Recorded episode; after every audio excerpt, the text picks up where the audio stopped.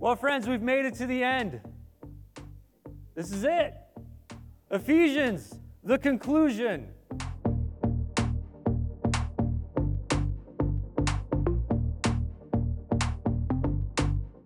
It's been it's been a minute. We've been in this book for quite a while. Actually, we started this series on the 14th of May. And we've had a few mini series in between. If you're new with us, we are we've been a just just a great journey through the book of Ephesians. And so I want to thank you so much for taking the journey with us. Today is going to be a bit of a review. It's going to be a bit of just a reminder and overview of the major themes that we discovered as we went through Ephesians. But before we do that, it's only appropriate to read the last closing statements by Paul in this book. So we're going to do that, pull some stuff out of there, and then we're going to do a bit of an overview of what we have learned and how God has shaped us over the last little while. So if you have your Bible, turn with me to Ephesians chapter 6, and we're going to be starting verse 21. If you're online and you don't have a Bible, we would love to get you a Bible. myevangel.church forward slash Bible. We'll be able to get a Bible with you so you can track along with us. And for those of you here, like Pastor Lisa said, we love giving away Bibles. That's just not a, a trite thing that we say. We believe that's part of our mission is getting God's truth into your hands so you can explore faith for yourself. So if you don't have a Bible, we would love to gift you a Bible from us to you today. All right, here we go. Verse 21. Tychicus, the dear brother and faithful servant in the Lord, will tell you everything so that you may know how I am and what I am doing. I am sending him to you for this very purpose, that you may know how we are and that he may encourage you. Peace to the brothers and sisters, and love with faith from God the Father and the Lord Jesus Christ. Grace to all who love our Lord Jesus Christ with an undying love. And this is how Paul closes the book of Ephesians. Now, there's a few things that I want you to notice. We should probably kind of pull out and consider as we kind of look at this closing passage. Number one, number one consideration. Sometimes we treat the people of Scripture kind of like they're not people. Kind of like they're like, there's people, and then there's like, ooh, Paul and Peter. And, and we kind of treat them like they're not human. But I want you to notice this. If you're taking notes, write this down. Number one, Paul had friends. Paul had friends. I love this because Paul was a bit of an abrasive guy. When you read through his letters, he's, he pulled no punches. He told it like it was. And Paul had friends. So he wasn't so contrarian that you couldn't be friends with the guy. In fact, he had quite a few friends as we look through the scriptures in the New Testament. He had people that were close enough to him that he would entrust them with bringing not only these letters, but they would bring these letters, they would read them, and then they would unpack what Paul means by it. Kind of like what we're doing right now with a sermon. And they would also bring updates on Paul's personal life. Tychicus, he'll come and he'll tell you how I'm doing. He's going to let you in on how I'm doing and what's going on in my own life in the day to day. Paul had friends. In fact, through all his letters, Paul mentions at least 76 names. 76 names, both men and women, that he entrusted with ministry. Now, take a moment to let that sink in. I want you to think about Jesus. How many disciples did Jesus have? Okay, he had the 12. He had the 12 core disciples. But in addition to that, he had what? He had 70. Some, depending on how you count it, it could be 70 to 72, depending how you're counting names. He had a bigger following and friendship group of about 70, 72 people. I just find this super kind of interesting that Paul also has about 76 friends, disciples, people that are doing ministry alongside with him. He's not doing this alone. He's not a lone wolf. He's a part of something bigger than even himself. I love this idea. Now, Jesus only had three and a half years of public ministry. So consider that. Jesus died at the age of 33 and a half, thereabouts. Paul, they estimate, is about 60 years old when he passed in Rome. So he had a little extra time to build out these people that he would do ministry alongside. I love this idea because we were not meant to do this alone. But Paul also had a core team. He had some favorites, if you will. Did you know that you're allowed to have some favorites in your life? As a Christian, did you know that? Like, you know how sometimes in church we feel this kind of pressure that we have to be absolute, intimate, buddy, buddy friends with everybody? You ever feel that pressure a little bit? That's like insanity. That doesn't work. You can't be best friends with everybody. So take an exhale. It's okay that you have some just really good, close friends that you do life with, do ministry with, encourage, lift up, walk alongside. That's okay. You don't have to be friends with everybody, but you should be friends with somebody. Because even Paul himself was not a lone wolf. He had community, he had people. He walked and lived out life with others. The second thing I want you to notice here is Paul had focus. Paul Paul was so laser focused on the mission that God called him to, it was ridiculous. He had such focus. Why do I say this? Because he does not give a whole lot of personal updates of himself in his letters, unless they serve to model and to speak to and to reify the points he's trying to make in his letters theologically. Paul did not bring updates. He left that to people like Tychicus and Silas and others that he would send out with his letters to give updates to the church on how he's doing personally. Otherwise, we don't see much update unless it serves a greater example to what he's trying to say in his writings. I love this. Paul had such focus on the mission that he was a part of. And the third thing we notice is Paul laid foundations. Notice his closer here peace to the brothers and sisters, and love with faith from God the Father and the Lord Jesus Christ. Grace to all who love our Lord Jesus with an undying love. Love with faith from God the Father.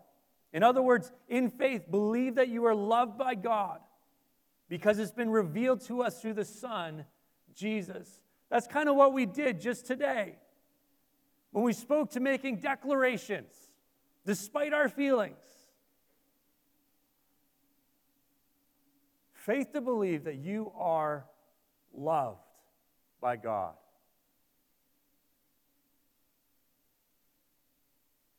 And if we pull up into some major themes in Paul's writing, we begin to understand, and we're going to talk about this, that that love is not contingent on anything.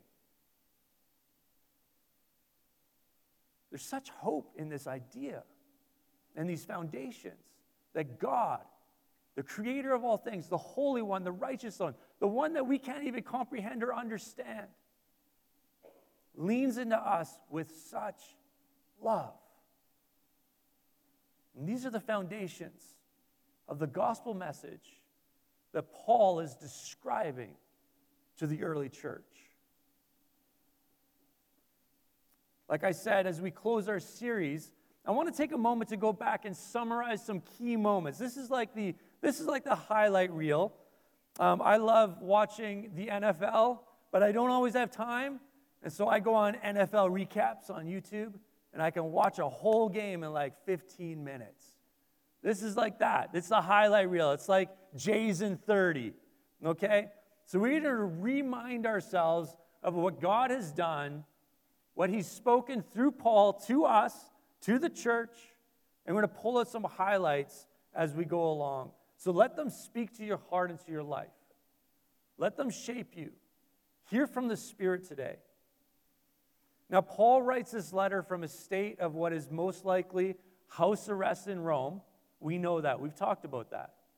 He's under armed guard. In fact, he is most likely literally chained to another guard who takes shifts and basically lives life alongside of him while he's under house arrest in Rome. And so this is the situation. And so he writes this letter for all those who want to mature and grow in Christ. And to open his letter, he introduces us to a concept that we find repeated throughout the entire epistle. Verse 3 of chapter 1 says this Praise be to the God and Father of our Lord Jesus Christ, who has blessed us in the heavenly realms with every spiritual blessing in Christ. Now, when we started this series, I asked you to do something. I asked you to begin to underline or mark or keep note, a mental note of how many times we hear this idea of in Christ, in the Lord, in Christ Jesus, in Him. This is a significant theme throughout the entirety of Ephesians.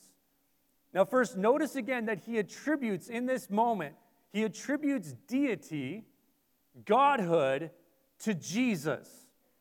Now, for us in the first century, this or for us in the 21st century, this is a little weird for us because we're so far removed that there's no possibility of us to have like a family member or someone who interacted literally with Jesus in person while he did his ministry three and a half years in that region.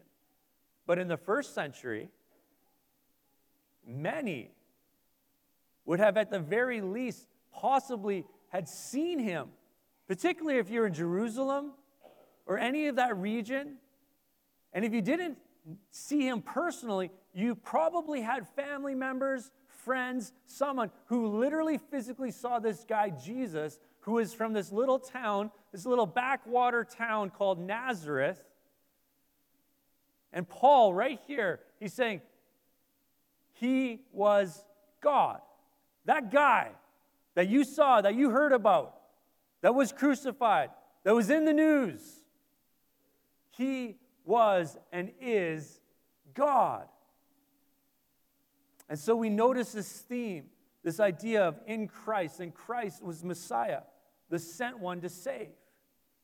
And so there's this theme developing as Paul makes a theological argument that Jesus is not just a good guy, he wasn't just a good rabbi, but that he was God himself. And that we are called to be in Christ. That that's where the blessing is, that's where life is.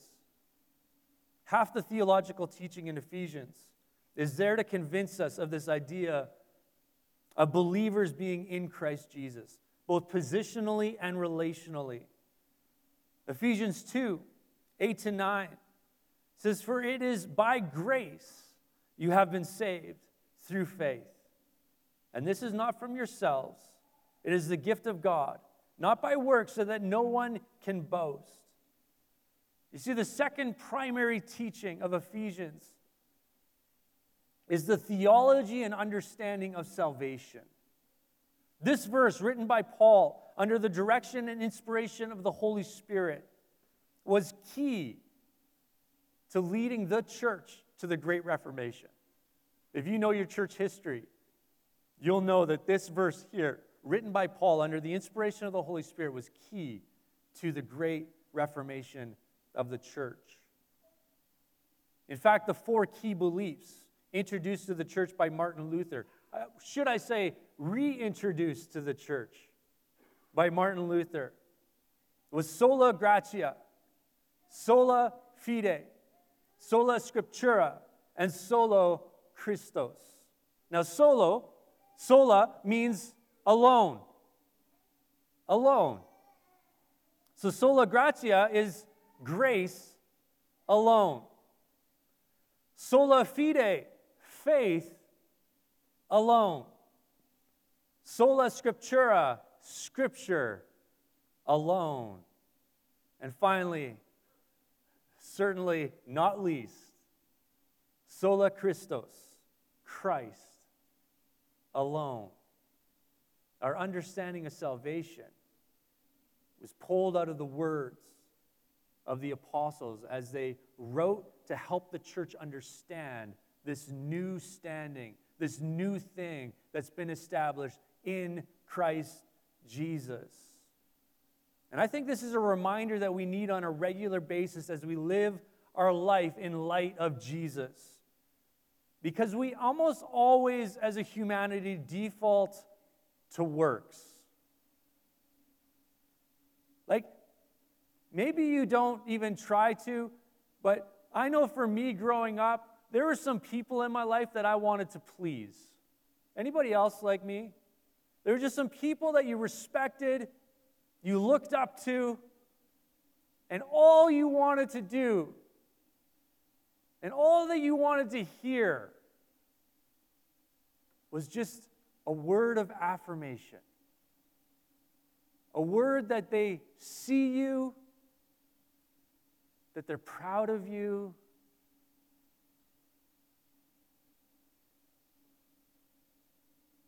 And for some of us, we got that.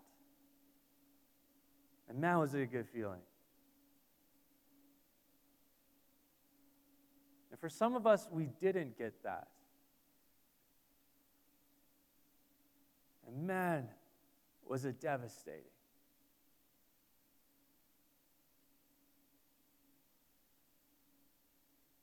And sometimes in this world, depending on how we've experienced some of those things, we can operate in the same way before a holy God. I just want Him to accept me. I just want Him to love me. I just want Him to know me. I want Him to see me.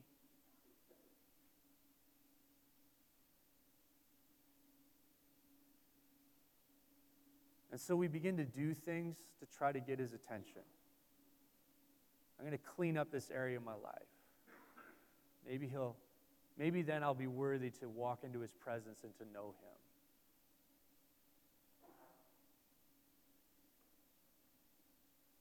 And yet, as we read the words here, grace alone, faith alone, scripture alone, in Christ alone, we discover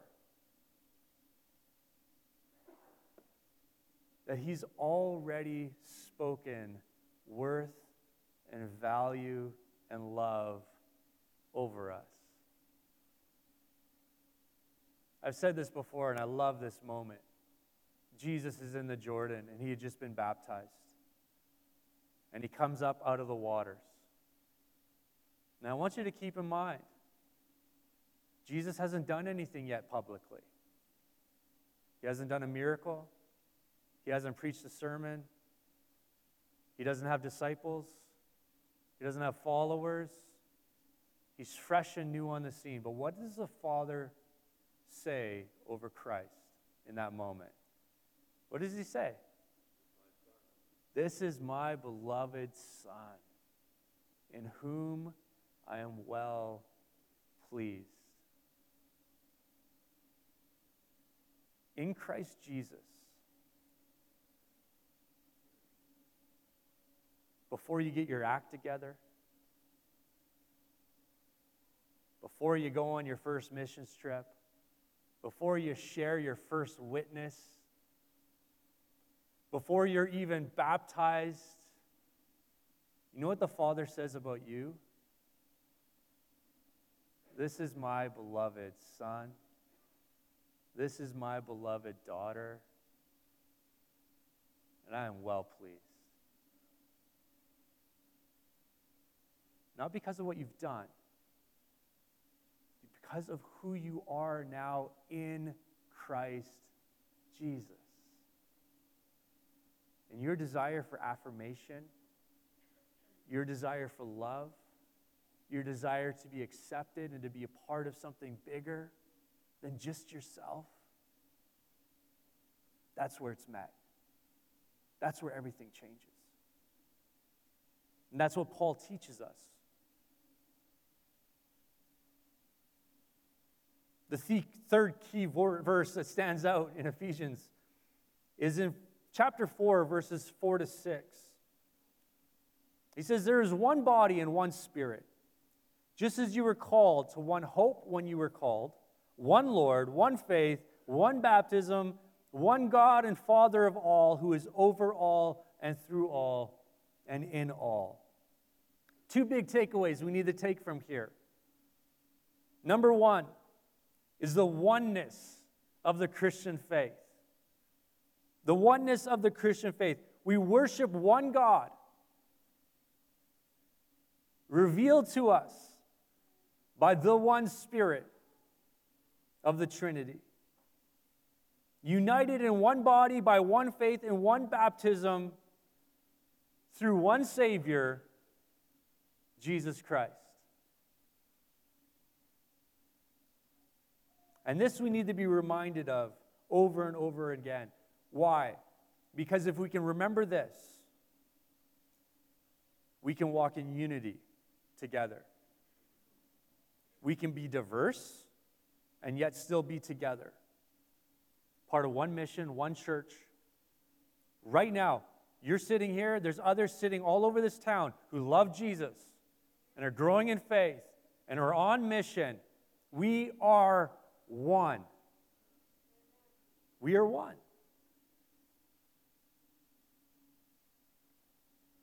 The second thing, by extension, is the exclusivity of what it means to being saved. The exclusivity of what it means to being saved. There is one Lord, one faith, one baptism, one God and Father of all, who is over all and through all and in all. There's only one body, one spirit. You're called to one hope when you are called. And this is a recurring theme throughout all of Scripture. There is one way to salvation. It's in Christ alone. And that is not a popular thing to say. That has always been, not just in our day, that has always been a stumbling block for many. Here's what's so interesting about Christianity Christianity is exclusive, it's a narrow way. It's through Jesus alone that we come to the Father. There's no other add ons, there's no other shortcuts, there is no other pathways that lead to the Father. It's Christ alone, it's exclusive. But when Jesus hung on that cross, you know who he died for? Who did he die for? For all. And this is the paradox of the Christian faith the exclusivity of salvation, but the inclusivity of the sacrifice of Jesus for all. And the question I have for you is what have you done with Jesus? Because he says that he's God. Either you believe that or you don't. But don't be fooled. There is no other way to salvation but Christ alone. And these are the doctrines, the foundations that Paul and others lay for us throughout the epistles and the scriptures. In other words, everyone is welcome but the way is narrow. The next major theme that we pull out of this, the fourth, is found in Ephesians 5 21. It says, Submit to one another out of reverence for Christ. Submit to one another out of reverence for Christ. Now, we did a teaching, we had some guests help us do a bit of a teaching on this. If you did not see that, it was so good. You need to go back. It's on. It's online. It's at myevangel.church forward slash media. You can go on our YouTube or Facebook. It's all over. But watch that video. Because so often, especially in Ephesians, we conflate two things. We take this moment which is the primary thesis statement of Ephesians 5 21 and following.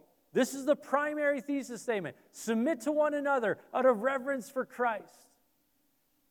What are the verses that follow? Right after this, we have wives, submit to your husbands. Slaves, submit to your masters.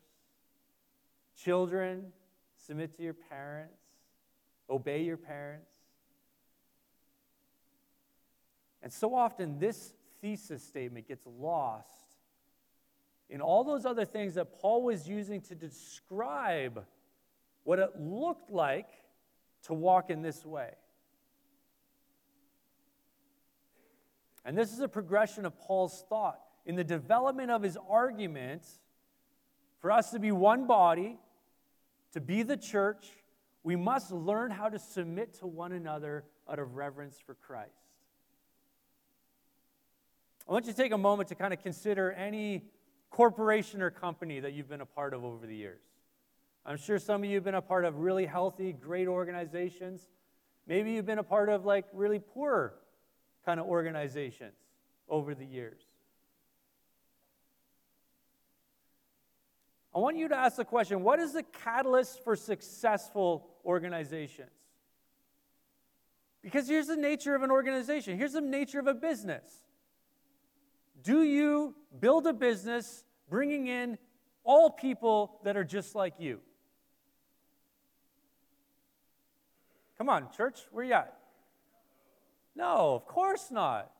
They can be so one dimensional. There's some gift sets, there's some skills that you need. And so, what do you do? You find people that are not like you, that have some skills that you do not have. When you build out and scale a business, you're bringing in a diversity of people with different talents and skills and abilities and capacities. And that's how you build up a business. But how do you keep them all rowing in the same direction? Because with diversity comes some complexity, right? Because your accountant is going to have some different priorities of value than the visionary CEO is or the founder is right? The founder is going to go, let's risk it all and let's go for it and let's do this thing. And the accountant is going to go, whoa, whoa, whoa, whoa, hold on, hold on, hold on. Let's let's let's do a risk management scenario. Let's what are our thresholds? What can we invest and what do we need to keep just in case? And let's mitigate risk and but you need it all. So what keeps all of these diversity of people together? Your mission statement. Absolutely. What is the mission? What are you about? What are you all pulling towards? What is the win? Can you define it? What is Paul doing here? The church is no different. The church is an organization of diverse people coming together for a very narrow, focused, specific mission. What is that mission? to go into all the world, preach the gospel, baptizing them in the name of the Father, the Son, and the Holy Spirit. We've been given our mission statement. Now, every church repackages it, but basically it's the same thing be on mission. But you know what the church also has? It's not just about a mission, it's also about a relationship with our CEO. So we have the added dynamic of relationship with Christ. So, why should we get along? Why should we pull in the same direction? Why should we forgive people in community of faith that hurt us? Why should we be united? Out of reverence for Christ.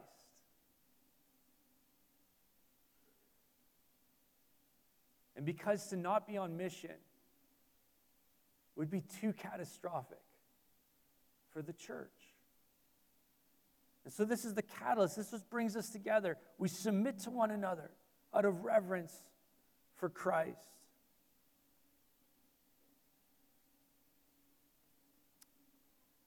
What I love about this is walking in unity means being people of worship. I want you to think about that. Like, we, we too often conflate worship with singing songs, and I love singing songs. I love music. I love, I love all of that. That's not your primary form of worship.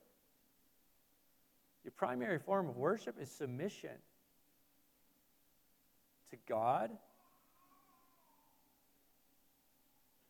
to the truth defined by the scriptures, describing who God is, what He's called us to, what He's releasing us in. And then finally, to one another. We submit to one another in love, out of reverence for Christ. And this is our act of worship on a daily, weekly basis. And finally, now we come to a primary verse that we have spent the last couple of weeks exploring. Ephesians 6 10 to 11. Finally, be strong in the Lord and in his mighty power. Put on the full armor of God so that you can take your stand against the devil's schemes.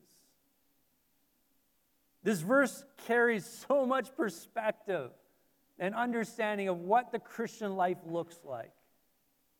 There's three things that we must consider and remember as we live out this faith. Number one, our source of authority and power is in the Lord. It's not in the armor.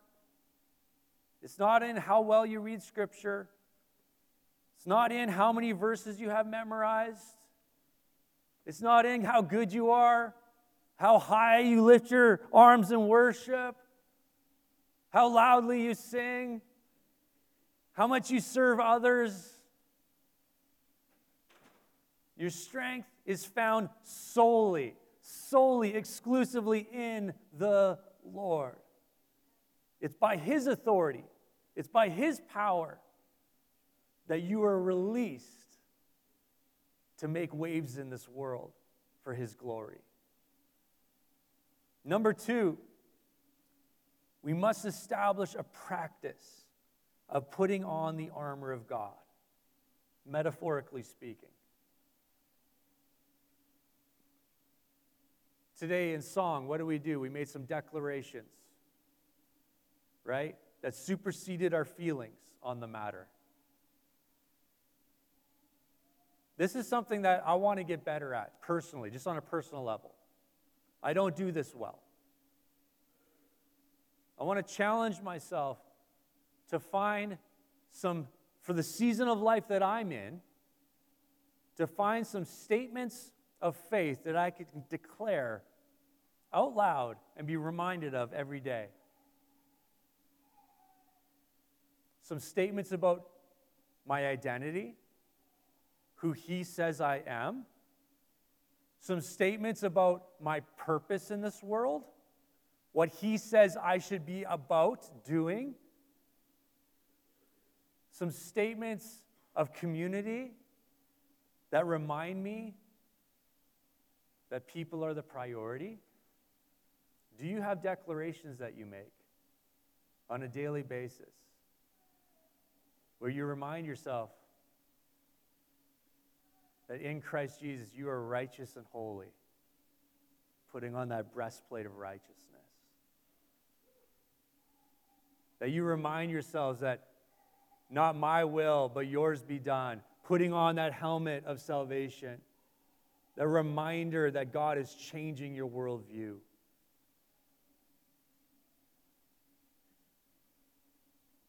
Put on those shoes, that readiness for the gospel that allows you to walk out into the world with boldness, to be a witness of the good news. But also, when the world comes back at you, allows you to stand firm in the truth and to weather those storms. Friends, I believe that the church in the West is going to have some tension. We're going to have some pushback in a big way. Are you ready to stand? Begin your training. making declarations, the truth of who God is, who you are, and what you're about. And then finally, and maybe most importantly for us, especially in the climate we find ourselves in. Number three, our fight is spiritual. And it's against the spiritual enemy.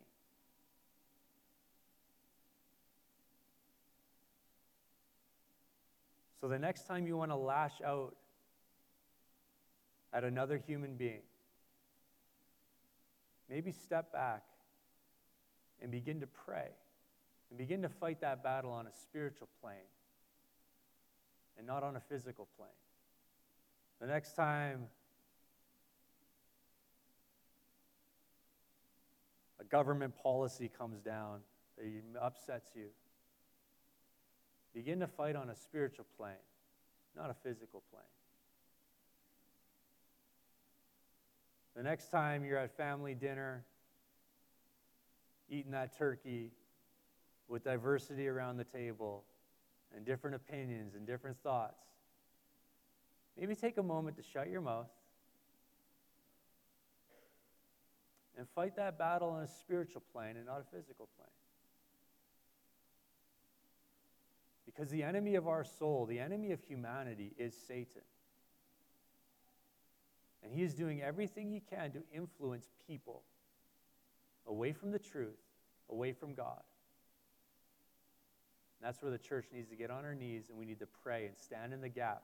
That's what intercession is. You stand in the gap. We're not against people, we're against the enemy that influences people. So let's review. Your source of authority isn't in your title, your tenure as a Christian, the experiences of the past the armor you wear, it's found in the Lord. And here's what you need to understand, friends. I want to talk to you that are new believers in here. Maybe you've just come to Christ. I want you, I want you to understand this. You have the exact same authority in Christ Jesus as the one who has been serving him their whole lives for decades and years and years and years.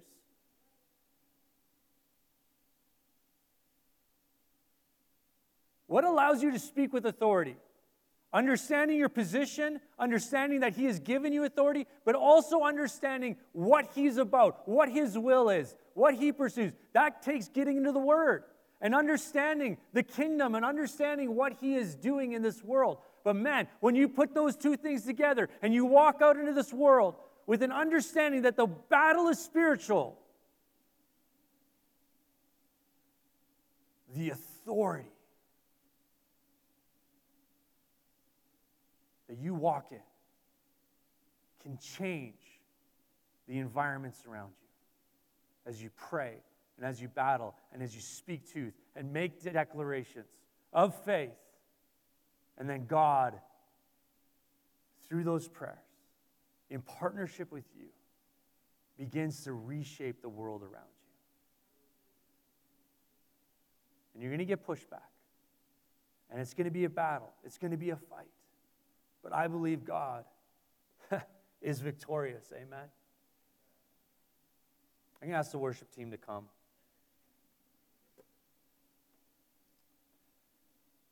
And today, we're going to be eating some uh, we're going to be eating some great foods. And so we got we have a little bit of time before we do that.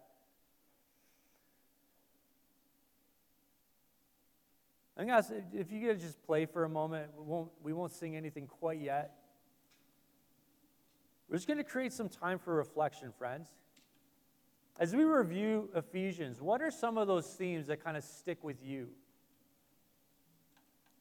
What, what, what is the holy spirit kind of highlighting for you and maybe in this moment, as we close this service, I want to just kind of help facilitate, create some space where maybe you can pull out the scriptures, pull out Ephesians, and ask the question what are some things I need to start declaring?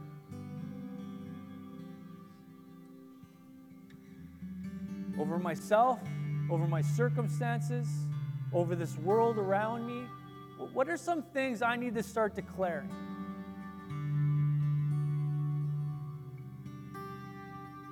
Maybe you're here and man, you just feel guilty all the time. Because you're not living perfect yet. Guess what? That's a long ways off, friend. That, that takes either the return of Christ or death in Christ Jesus to get to. And yes, we need to we need to run from sin. We need to overcome. Absolutely. But your salvation is in grace alone, in Christ alone, in faith alone.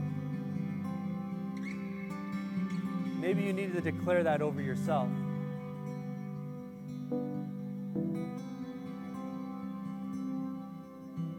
Maybe for some of you, maybe there's a sense of disunity. You're having trouble being part of community. Maybe you need to make some declarations that precede your feelings on the matter. Lord, I'm going to submit to one another as an act of worship out of reverence for you. I'm going to learn to forgive.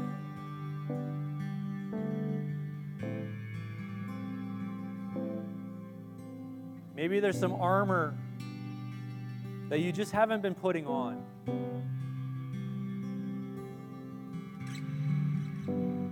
Maybe you haven't been really challenging your mindset, taking a journey of discovering what His worldview is. Maybe you're trying hard to overlay your view with His view and trying to make it work. Maybe it's time to declare, not my will, but yours be done.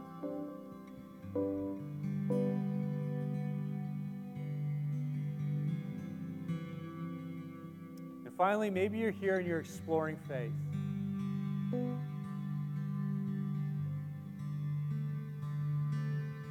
Either you have not taken that step of accepting Jesus as your Savior, or maybe you've been wrestling with that step.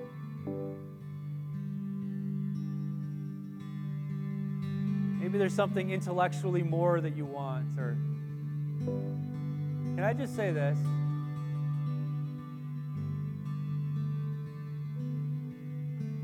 Your journey of faith is only going to take you so far until you have to take that step of faith into the unknown and experience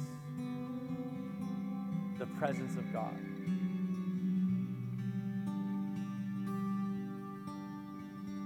Maybe today's the day that you make a declaration God, I don't have all the answers. I don't fully understand. But if you're real, I'm willing to take a step of faith. Would you reveal yourself to me today?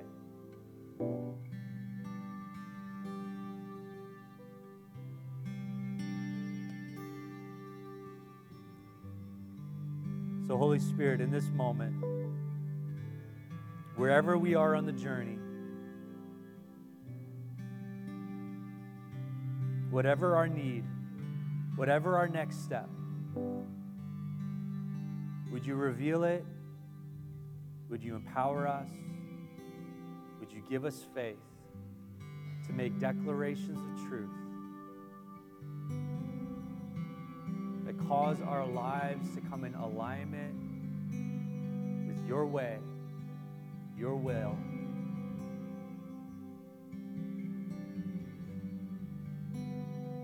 Reverence for Christ as our acts of worship. In Jesus' name.